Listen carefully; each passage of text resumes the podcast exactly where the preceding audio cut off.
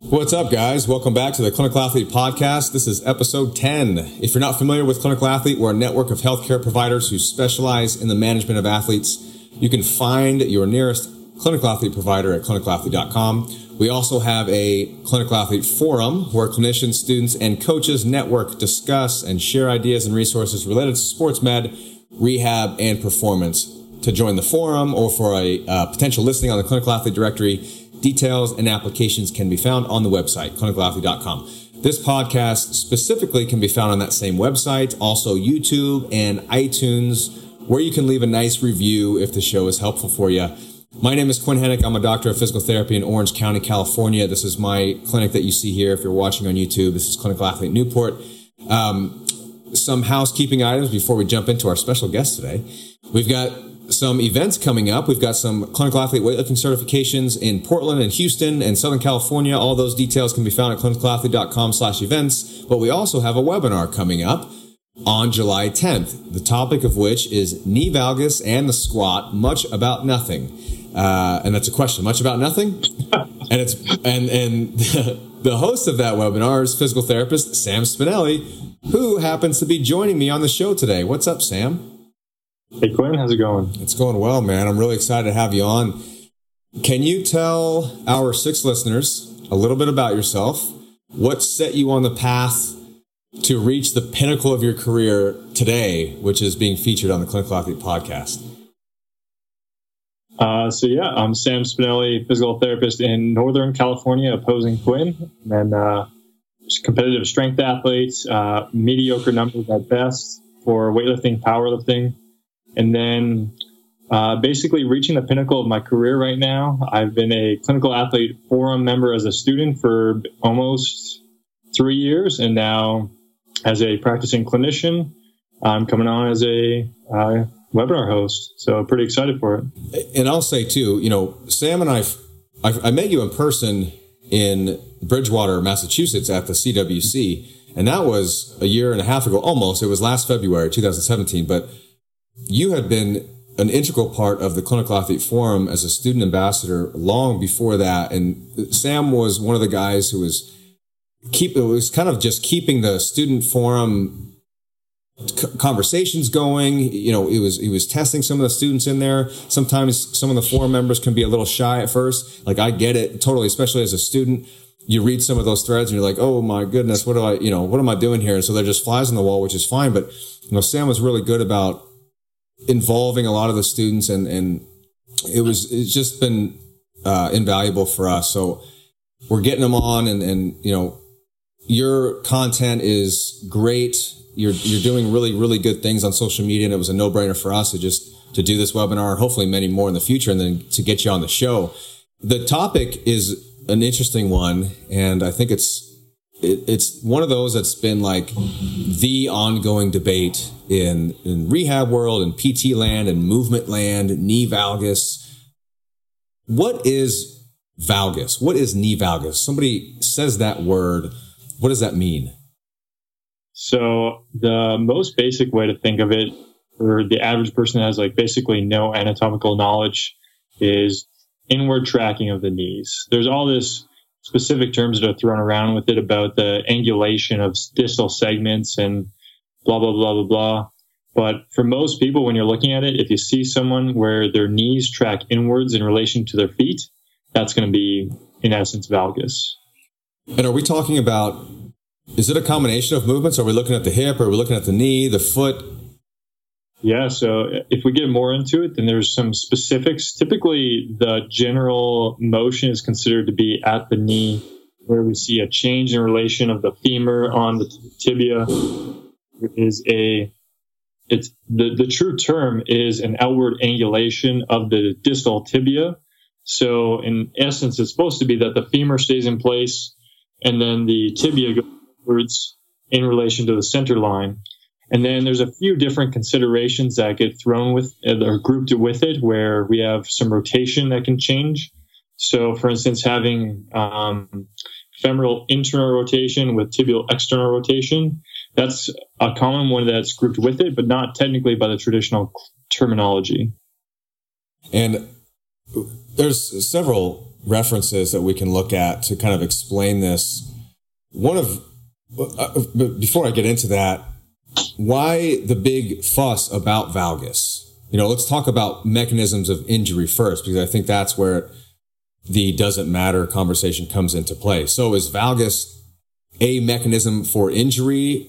Is it, does it increase risk? Is it a sure thing? Like, where are we at with that? So one of the problems that arises like in the general discussion of the topic is what's the context to which we're talking because we I, I, think that a lot of the information that's out there is um, been taken from other sporting demands such as like football soccer volleyball any of these other sports that are a little bit more dynamic and different than traditional weightlifting powerlifting squatting of any kind. And when we look at those, there's different types of presentation with valgus, and we see a lot of the literature that comes out in the sports showing that valgus has a distinct mechanism of injury within those demands. In sports like um, football, where we see an individual goes to take a cut and then they have a very strong valgus moment, there is a high chance for something like an ACL injury to occur, um, maybe an MCL or some other d- damage to the knee. Whereas um, in other contexts, that might not stand as such a strong claim. And that's one of the things that we explore within the webinar. Are we looking at unilateral versus bilateral movements? Is it is somebody landing on one leg or cutting off one leg more at risk or more susceptible to valgus being an injury mechanism as opposed to in a squat? it's it's actually pretty interesting because when you start to dig into the literature on it, like that's a pretty interesting question. And when you just watch videos of people having ACL tears, if someone can find a video where they see someone land with two feet and tear their ACL, please send me that video because I've been trying to track one down, and uh, it doesn't really seem to occur very often. And, and it's it's actually so uncommon that the literature basically doesn't have uh, almost any occurrence within it. Almost all of the times when an AC or some sort of damage occurs to the knee and valgus is considered to be one of the mechanisms, it's with a single foot contact of some kind, whether it be a cut, a land from a jump. Um, well, and these are all non contact, obviously, for this. So it doesn't really seem to be a bilateral stance thing that's happening as significant are in there, those other sports. Right. So are there, are we cueing? Obviously, we have to land on one leg sometimes or, or cut off one leg. Are we, are we looking at certain ways to mitigate risk in regards to cueing movement or having the athlete train certain patterns a certain way to reduce their risk? Or maybe valgus is no is not a problem at, in certain positions versus others? So in the context of something like a, a squat or uh, deadlift, pull, snatch, clean, any of those kinds of things that we would generally look at, it's probably going to be beneficial to try to get the person to be in a little bit more straight line position of hip, knee, and ankle, and generally having the knee track in line with the toes. So I think that using some sort of understanding with the athlete, I don't know if it necessarily needs to be like a knees out cue or what, or just having a simple conversation with them to get them the idea of what they should do and then having them practice it under different uh, contexts, such as you know tempo squatting, um, working on it with other things we can talk about afterwards. But for most people, I don't think that it's going to be the best position, and most people will be able to get some ability to train out of it over time. And there's some. There was an interesting study in 2014. It was they were looking at cadavers Mm-hmm. But it was the title of the study is Preferential Loading of the ACL Compared with the MCL During Landing. Uh, a novel and sim approach yields the multiplanar mechanism of dynamic valgus during ACL injuries. Long title, it's open access. Essentially, what they found was it's a it's a combination of movements, kind of what what you were talking about. It's not it's not any one biomechanical mechanism, as in uh, internal rotation of the tibia. That's it or anterior shear of the tibia. That's it. But what they did find is that was a, it was a combination of anterior tibial shear force, knee abduction, which is basically the tibia going outwards while the femur stays fixed, and internal tibial rotation moments. When those things happen simultaneously, then you had increased uh, tension or increased hmm. strain on the ACL. But the kickers are those moments happen in milliseconds. Mm-hmm. Like the, the, first four hundredths of a second is when those things are going to happen. Like you tear your ACL, boom, like that. You know, preventing that or thinking about that is, is very difficult to do. And the other kicker was it, most of the, in the simulations, the tears happened at knee flexion of 25 degrees or less. And if you measure that and somebody's standing up and you have, and you goni them and have them bend their knee to 25 degrees, it looks damn near straight. Yeah, totally. So, you know, one, do you, do you feel that with that, it's like, okay, we're not going to be able to coach them out of those four milliseconds potentially, but if we just look at knee flexion as a mechanism, uh, mm-hmm. landing with a with a deeper knee flexion angle or cutting with a deeper knee flexion angle off one leg is that something that we can look at as a coaching cue i think that like if this is under context of general sports and not specifically with the squat then absolutely because if you look at most individuals and their ability to land most are going to be able to absorb the force better by going into a slight more hip dominant position which will require them to go into greater than the 30 degrees of knee flexion, where basically as soon as we get below that, the ACL is taken off tension. So I think that one of the easiest things to do is just start to encourage more knee flexion. So what about in the, in the squat itself? If the squat is a knee flexion exercise, is the yeah. ACL specifically being strained in the squat? Or are we looking at the ACL is actually slacked in the bottom of the squat? We're looking at other structures. You know, where's that line in regards to valgus and the squat. And that's where it gets a little bit more complicated because in comparison to those other sports where we had like that sort of distinct mechanism of injury and specific parameters within the structures that are going to be involved, we don't necessarily have that with the squat or I guess the sports that involve the squat. When we are looking at it, we see valgus can come in. I generalize it as kind of two main categories, either the uncontrolled valgus, where individuals start to collapse inwards as soon as they begin squatting. At eccentric motion, typically we see this more with novices where they don't have a lot of experience with the movement, and that's probably where we may pose some risk to ACLs and some other things. That's that person that as soon as they break at the hips or knees, they start to drop inwards. Whereas I don't think that's generally when we're talking about the topic. That's not what most people are thinking generally we're more having that picture of someone like Mattie Rogers or someone else at a high level stage where they hit the hole, they look fine. As soon as they start to up, then the knees fall inwards. They have that valgus twitch for a second, then it pops back out as they break, usually around 90 degrees of knee flexion. And in that situation, that's where we have a little bit more gray zone of what could possibly be getting damaged. Because in that position, we know the ACL is pretty much on slack. Um, the MCL is also going to be on slack in that position. So in order to damage it, you'd have to have some very severe amounts, either uh, knee adduction, where they're basically going to have to have their knees hit, or they're going to have to have some very severe internal rotation of their tibia or uh, uh, their femur, which again, we don't see that occur almost ever. And then uh, outside of those, like the MCL or uh, MCL and ACL, those are pretty much the predominant ones we would think there's some argument individuals are making about potentially having some stress to the patellar tendon because we're having some rotation occur. But there's actually basically no papers discussing that. So it's a little bit harder and really much more theoretical. Um, but I think that for any situation where it's related to the patellar tendon or the patellar femoral joint in general, like uh, patellofemoral pain syndrome, that's going to be more of just a general tissue adaptation problem than it is specifically valgus as a general mechanism. Yeah, I would say if we're worried about putting load on the patellar tendon, we probably shouldn't squat or walk or, or go up and down stairs.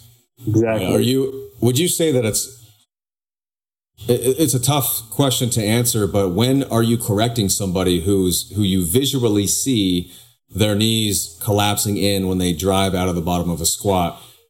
Are you you taking a step back and saying, okay, just because I see this doesn't necessarily mean it's a problem? What are you taking into into context in those situations? So, at least for myself, from a coaching standpoint, I'm going to consider number one, the load relative to their abilities. So, if that person is doing this Um, for instance, let's say we have an athlete that can clean 100 kilos and they're doing it this with 40 kilos, then that's probably not a situation that I'm going to be comfortable with. And I think that was something to start to work on. Whereas if we see this starting to happen at higher percentages, I don't think that I'm going to be able to easily coach them out of it, as it's going to be likely something that they're utilizing to stand up. Um, whereas again, if we see that individual who is, let's say, a power lifter and they're squatting and they're just starting and they have that valgus occur right upon the eccentric portion, that's again something I'm going to try to coach them out of and try and work on. And that's going to be really more a matter of do they have any motor control or just skill acquisition with the actual demand of the of what they're doing. And then I think when we're looking at more of the high level athlete who is having excessive knee valgus, which is honestly pretty hard to uh, define as we don't really have specific context. Like I can't say someone has mild, moderate, or severe valgus. I don't think there's any literature on that specific scale, but upon just my my subjective eye of it, if I see someone that's having a, a, pretty strong collapse inwards, more than they're used to, that's where I might consider what is the programming looking like, things like that. I, I don't know if I can specifically say like uh, it's their weak glute medius or something. I I think it's probably you know if they're having excessive knee valgus under a situation where they would normally not, then it's probably something to consider in other factors. Would you say that we can alter it? Is that a a movement or a position that we that we can even change you know for a long from a long term habit standpoint and if so how do we do that yeah again i think from a habit standpoint it's under that last situation where it's um, like if we look at people that are at very high levels of the sports of powerlifting or weight specifically weightlifting we'll say we still see this occur and i don't think that we can necessarily train out of that. I don't think that there's any literature really supporting that. There's been a few studies that have looked at trying to change that, and interestingly, like the the support is quite against it. Um, I know that one of the strong things that people will talk about when working with whether it be beginners or more advanced individuals is trying to use a band around the knees. And there's been two specific studies that have looked at this, both showing that there wasn't benefit for its usage from the aspect of changing knee width index or the relation of how close the knees are to each other. Um, in one, actually, as the individual went up in weight, their knees actually collapsed more. So it was they did show some benefit for a very low load, but as soon as you started to challenge the individual, then it didn't show benefit for that. Even with the band, they still collapsed more. It collapsed more, yeah. yeah. So it was like not only were they getting pummeled by the the external load, but then the band was just adding more, kind of a, almost a cumulative effect. Those two, Sam actually sent me these two studies for the listeners. One of which is, and we'll put this in the show notes, the influence of resistance bands on the frontal plane knee mechanics during body weight squat and vertical jump movements. And then the second one is uh, effects of a band loop on lower extremity muscle activity and kinematics during the barbell squat. So to me, I think, huh, what's that? That one's open access. Okay, yeah, yeah, and that and that's the one where where I think that you were just describing that their knees actually collapse more with the band. Yeah. So, and you make a good point with the studies with lighter loads. It was a, a cue to have them feel a certain position, but then when you when you stress the, organism enough, it reverts back to its habits, and it's just simply sometimes you know you may just say if it's a position that changes at a certain threshold of intensity, would you simplify it and just say, you know what, that person is simply just not strong enough to move the way that we have deemed safe or appropriate, or me as a coach, this is this is what I'm deeming as acceptable positioning and patterning. You hit that intensity threshold, you're simply not strong enough, as opposed to weak glute medius or you know weak this or dysfunctional that, something like that. Is that what type of lens do you put on those situations? I basically try to use exactly that. Where's the individual in the context of their training? Is this a person who is close to a competition and we're trying to get them to maximally perform at it and they're not experiencing any symptoms with um, any form of knee valgus? Then I'm probably not going to freak out and say that we need to restrict their volume or their intensity with it. Whereas in contrast, if this is someone who's further away and they're showing more valgus than I'm comfortable with, then we're going to try to lower down the intensity, gain more control with it, probably train a, uh, change a few parameters in the way that they're doing things, maybe add in some tempo work, um, try to manipulate things in that way. Or in the same situation, if this is someone who is symptomatic with knee valgus for whatever means, then we'll be working on those things specifically as well, trying to help address and just have some symptom modification of working in different positions. Do you have any concern or are you cognizant of the words that you choose when you're coaching and cueing the athlete? Like, yeah, go ahead. uh, yeah, I'm actually like pretty, like, uh, pretty on point with this. This is actually uh, something I think I, I don't know if I originally got this from you, but I definitely have been very vocal with anyone that I work with because uh, I, I help coach coaches mostly now. And when I work with a lot of them, it's about changing the verbiage that we use with athletes. And it's a big one that I've tried to work away from is whether it be specifically saying, you know, I want you to work into these positions to help improve your lift or something like that, or just trying to change the parameters of what they're doing so that they can just learn it themselves. For instance, like if I'm trying to have someone squat in a more knees forward position and they're a bit more uh, newer to the movements, I might put something in front of their knees for them to have as uh, something to try and make contact with and give them feedback so that I don't have to even say anything. But I try to very shy away from any sort of verbiage of like, you will hurt yourself if you do this, or this is going to make your knee explode. You're going to get an Ebola if you keep doing this. Anything of that nature. I just think it's completely unwarranted and it's just going to do damage to the individual. They're going to get an Ebola no matter what. That's just a given. It's just a given.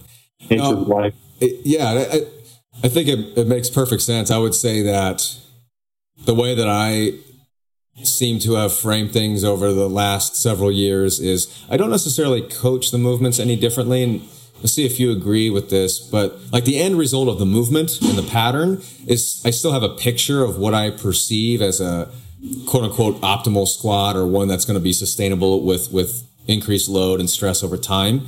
But it's definitely I have definitely changed the way that I deliver what I want, and it sounds like that's what you're describing as well. And maybe even spinning things from more of a performance standpoint as opposed to a, an injury mechanism standpoint. Like if you see that what you would deem as valgus or inward collapsing of the knees to the point where you want to intervene, instead of saying you know, keep you gotta push your knee out or you're gonna hurt yourself. You say, hey, why don't you put your you know keep your knee in this position or try to try to stack your joints this way because you can put more force into the floor. You're stronger that way. That you know you hmm. spin it from a performance perspective instead of that fear mongering position. Is that kind of what you're describing? Yeah, absolutely. And so to kind of summarize so far what we it seems like this unilateral, talking about field sport athletes, the, the notion of valgus, valgus is more of an umbrella term to describe a combination of subtle movements that are happening at the, the femur and tibia intersection there, kind of a combination of, of different type of moments. And they happen very quickly. And it's, it's, it can be very difficult to try to control that in the moment. But with some type of single leg, jump, hop, land, cut. We can at minimum cue maybe a deeper knee flexion angle from there. Just get them stronger in general to hope that that reduces their risk or they're they're more tolerant and be able to more be more resilient to load in general. Mm-hmm. With the squat, it sounds like it's a lot more of a gray area and it's a lot more of context specific whether you're going to intervene or not. Would you would you say what are some thresholds or triggers or maybe some guidelines that you would go to first? So if you see somebody whose knees are collapsing at they weren't collapsing at 40 kilos or 40% of their one rep max, but they do at 80% of their one rep max. What is your kind of approach? What are you changing or intervening on? Um, well, I, on my experience with the athlete and also our relationship. Generally, I'm not going to do too much cueing like in the set itself. And instead, I'll wait till afterwards having the athlete doing any sort of filming or something like that so that they can also have a visual observation. I think a lot of people are able to learn and get a better understanding when they have a visual feedback. And then if they either if they can, then great, let's keep going forward. If they can't, then do we need to change something? Is this something where we need to pull back and wait? Do we need to change to different exercise? And are they symptomatic with it? For me, that's a huge one. If this is someone who's able to do this and they've had lots of experience with it and their tissue's tolerable to it and able to handle it, then that's where it is a gray zone. It's it's really difficult because you don't know. Like right now, we don't see it necessarily as this um, for sure mechanism of injury, and but we also don't have it as it's better to be there, and so it's difficult to say like I should coach everyone out of it. So it's it's really difficult in the fact that I'm working mostly right now. I work with a lot of let's say higher level athletes where I am comfortable with them having some degree of knee valgus. Whereas for most of the time, if I am working with a novice or an intermediate athlete, I'm trying to coach them a lot more out of it. And that's where we're doing a lot more work where they're going to be changing stuff to reduce their ability to have knee valgus occur easily. So a lot of the times that'll be more demands of tempo squatting, um, low percentage weightlifting and building it up a lot more volume in those ways so that hopefully when we keep pushing the envelope then they don't have it show up as much. Yeah i think that makes perfect sense. And i, I think that we overcomplicate this matter a lot.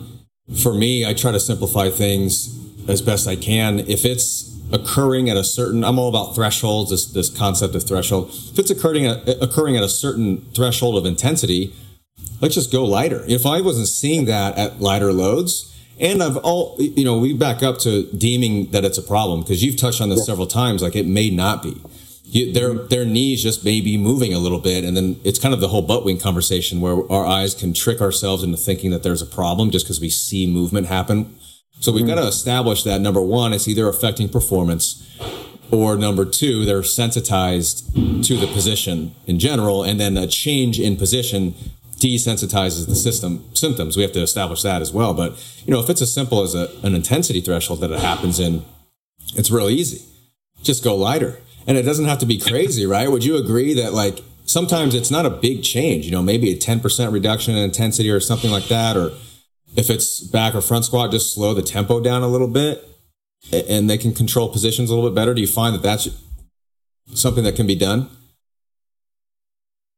I think that is the ideal situation. I don't know if uh, you said it's simple, but it's not necessarily that easy. Yeah. Convincing someone that sh- they should go lighter is not um, always the easiest thing, especially if that person does that lift and we see it and deem it as having that knee valgus that we want to change, but they felt it was easy, then that's that's a hard situation sometimes. But now we're back. And that's what I see a lot.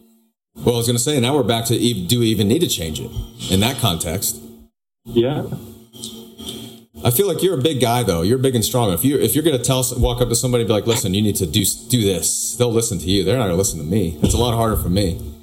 Wait, actually, before right before we started recording, one of our weightlifters, it's so funny, came in and he was like, "Should I be worried about this?" And he showed me a picture. He had just done a triple, like a one rep or three rep max triple snatch, and his picture was from the. Uh, his knees and it was showing me like his knees his toes were way like pointed way out like 75 degrees and his both yeah. his knees were in and he was like should i be concerned? And i was like well do you do you do that every time? I know i know him but i'm just like you know kind of questioning him towards the the end answer which is no i'm not worried about it. You shouldn't be either. But it was do you do it every time? And he was like no it was a three rep max. It was number it was the third rep of my three rep max snatch. And i was like all right. You know stuff happens. You're have been prepared yeah. for that moment. Now, is he is he increasing risk of something? Maybe.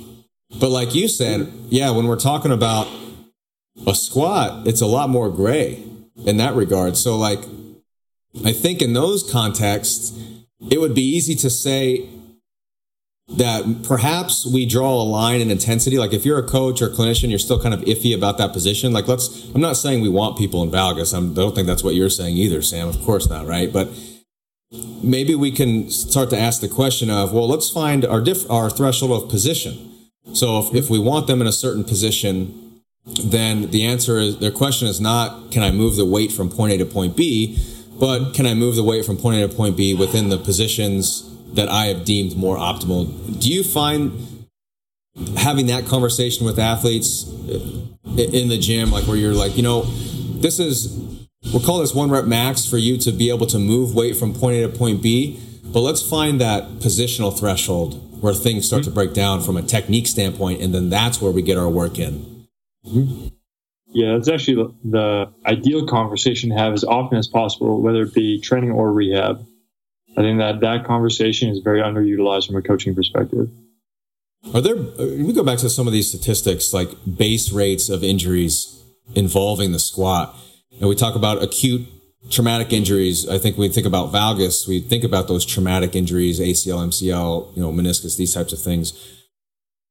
What have you seen in the data to speak on these mechanisms of injury in specifically in the weightlifting or barbell population? There's a lot of interesting data out there on, um, I guess, the incidence and prevalence within powerlifting and weightlifting. So that's basically where we're going to be able to draw our data from. If it's in relation to squatting, I don't think we really have a ton of studies examining just average people doing squats. So it's going to generally come from those. And there's one study done where they uh, took basically all of the information from the uh, Olympic Training Center when it still existed back in Colorado. And it was across six years time span. Every injury uh, that was reported for acute, chronic, recurring. Um, I don't remember all the different classifications they had. Uh, they categorized them by joints, and the knee is actually the second most common joint injured by weightlifters. But into the knee, there was almost zero days of training missed. And in most cases, it was classified as knee tendonitis. I think it was like 90% of knee injuries were knee tendonitis. So if you were to remove that 93%, assuming that knee valgus isn't the issue there, um, and it looks at the 7%, the other ones, there's actually like two cases where the they were included, but it was like a car accident that happened. And a few other situations where they're like freak accidents that don't really get included. So that I think it's going to be challenging to point to valgus as like the primary issue. And I think that we have a lot of information where we could discuss tendonitis. We should probably call it tendinopathy, but um, in a different confine, you should probably also watch the previous webinar from Jason um, Jason Ure. He does a great job discussing that. Um, there was another one that also looked at uh, weightlifters and powerlifters in Sweden. So when we look at countries like Sweden and Norway, where powerlifting and weightlifting are very big sports, and they also are socialized, and so basically they can just tell the athletes that they have to do stuff like participate in research studies. Um, they're able to get a lot of really cool data. And one of the ones that they did was across 1995 and 2000, they um, they had the athletes uh, basically keep track of all the number of lifts that were performed on a weekly basis. And they also had them keep track of any sort of injuries that occurred. And they compared those results between both uh, weightlifting and powerlifting. This was done under the 50 best weightlifters in the country and 50 best powerlifters in the country. And then they also had a control group where they did the 50, uh, 50 individuals that were just recreational lifters. They tried to have somewhat of a matched number of sets and reps that were done, so like total volume, and they compared the amount of uh, injuries that occurred. And the knee was pretty small. Like uh, the total number of injuries that occurred across all uh, all weightlifting and powerlifting in general was around like 3.3 injuries per thousand hours of training, which for anyone that's seen the statistics on other sports, like that is incredibly low. But then within that, the knee, I think in that one was the third most injured joint. I think it was behind low back and shoulder. Am I? Can you hear me? Okay. Yeah, there's uh, sounded like a train went by, but it was a plane. Oh. um, that's my experience with the data as well. Every time I see a list of injuries, like sport, they list by sport if barbell sports or weightlifting is even a part of the list, it's at the very, very bottom. You've got like soccer and basketball and, and American football and all those things and tennis, all these repetitive, uh, you know, sports are at the very top of the list. And when you mention something like tendonitis or tendinopathy, well, we haven't established that valgus is even a mechanism for those types of things anyway, just like you said. So it's it's one of these things, these these notions that have just kind of been ingrained where we have these studies showing that this umbrella term of valgus can be a, a mechanism in certain instances, and then what we do is we paint this broad this broad uh, stroke across all movements and all mm-hmm. different sporting modalities, and it sounds like that's kind of what ha- what's happened with the squat, and it just doesn't necessarily seem like it's it, it holds up as well as as a mechanism of injury. So it sounds like it always just kind of falls back to context, performance, and are they sensitized to a specific position, and all things that we can try to manipulate. Yeah, absolutely. I think those are the primary things to manipulate in pretty much any condition. I've heard a, a few hypotheses, and I'm not even going to call them theories because these aren't.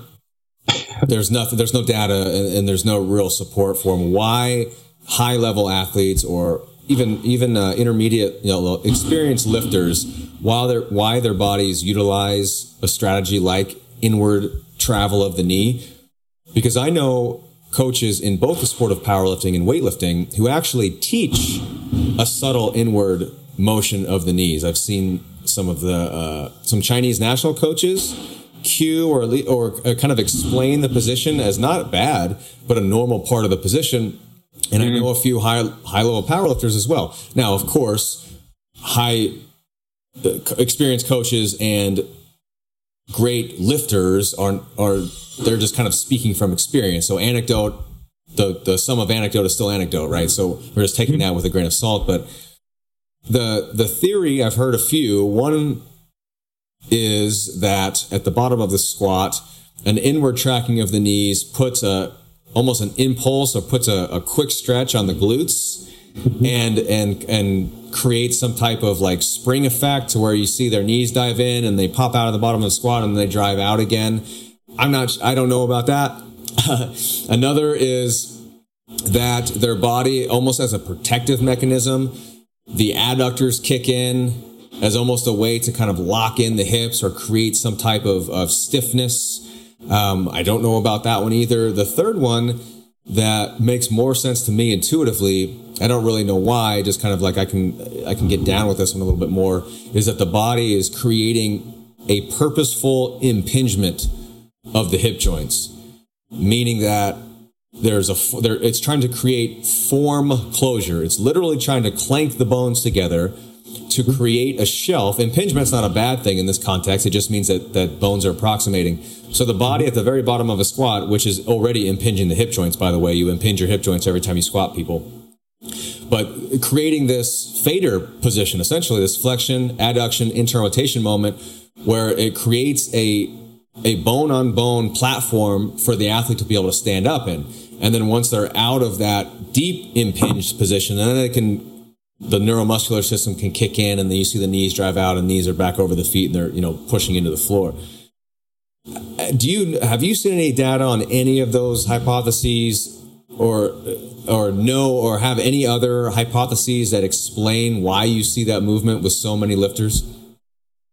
So it's actually funny. Like I was trying to find legitimate evidence to support some of these things, and outside of like just straight up uh, anatomy studies where they you know point out the fiber positions of the glutes and possibilities of that stuff. Like I don't think there's any research on any of that.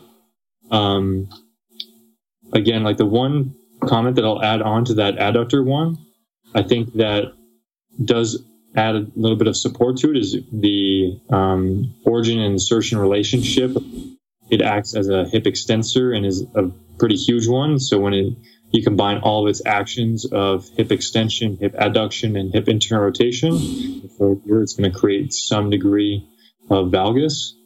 So it's hard. And I think that it's something that we're not going to have any evidence on for a while because I don't know how we would even study that to like legitimately track something like that.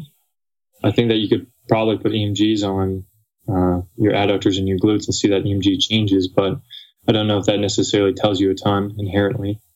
Yeah, I think I think you'd have to go there with a surface EMG. There would seemingly be so much noise with an act. Like if you're testing somebody in a clean or something like that, or a snatch, there's a lot going on there. You'd almost need needles.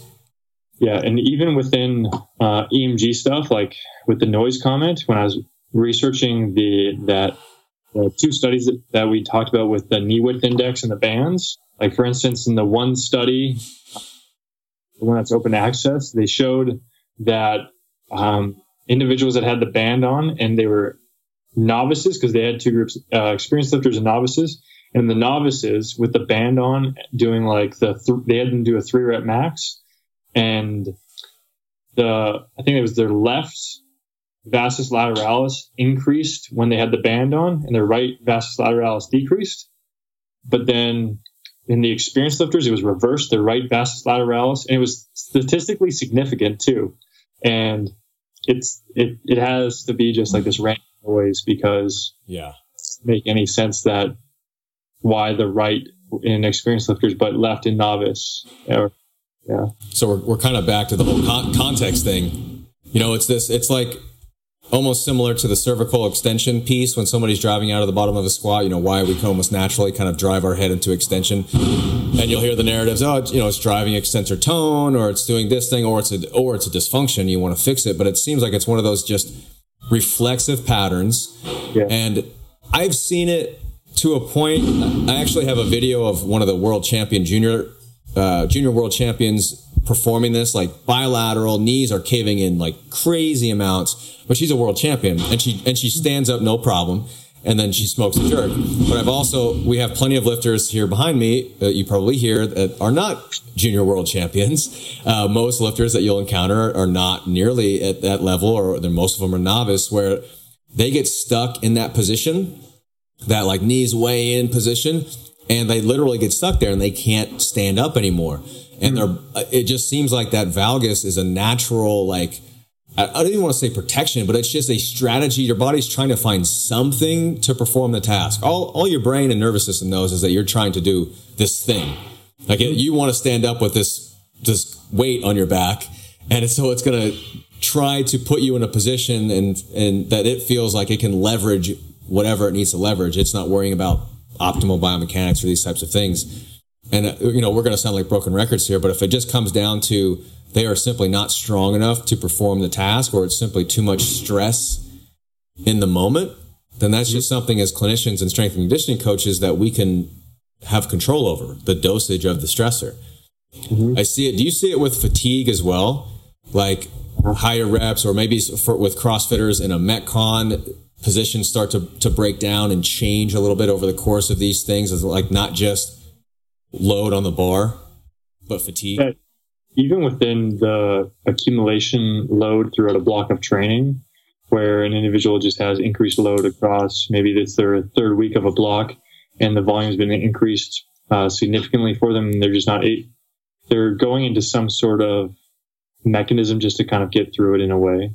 And I think it, in that situation, if I'm the coach, I'm probably going to choose to change the program currently I think it's probably just overloading their ability to stick to what I want at least. Um, yeah, so I've seen that actually in a few different confines of general programming, so total workload done in a period of time. Um, later on in sessions for weightlifters, such as you know they're on their sixth set of cleans, and then in metcons with weight. If you watch the CrossFit Games, you can actually notice this as well. That as the days go on, so if they're on like their fourth or fifth day of the games, you see a significant increase in a lot of things like that. Right.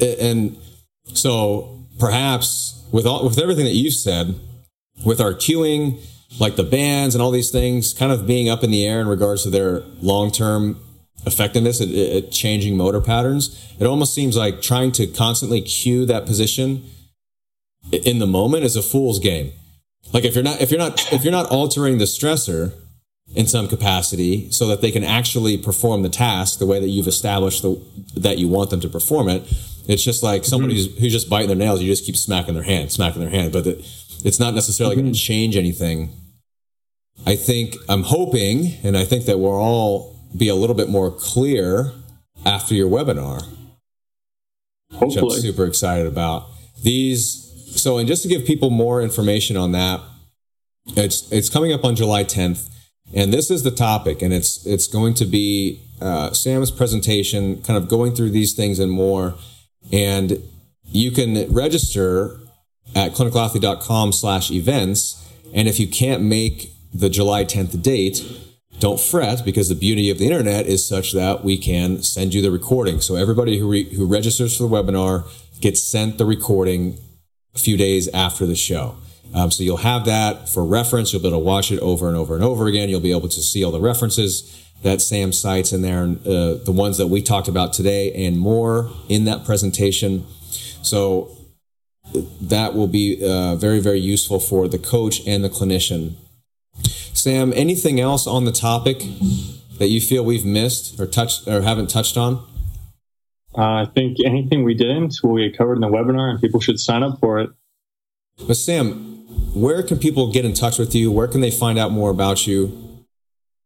Uh, I run an Instagram channel called The Strength Therapist.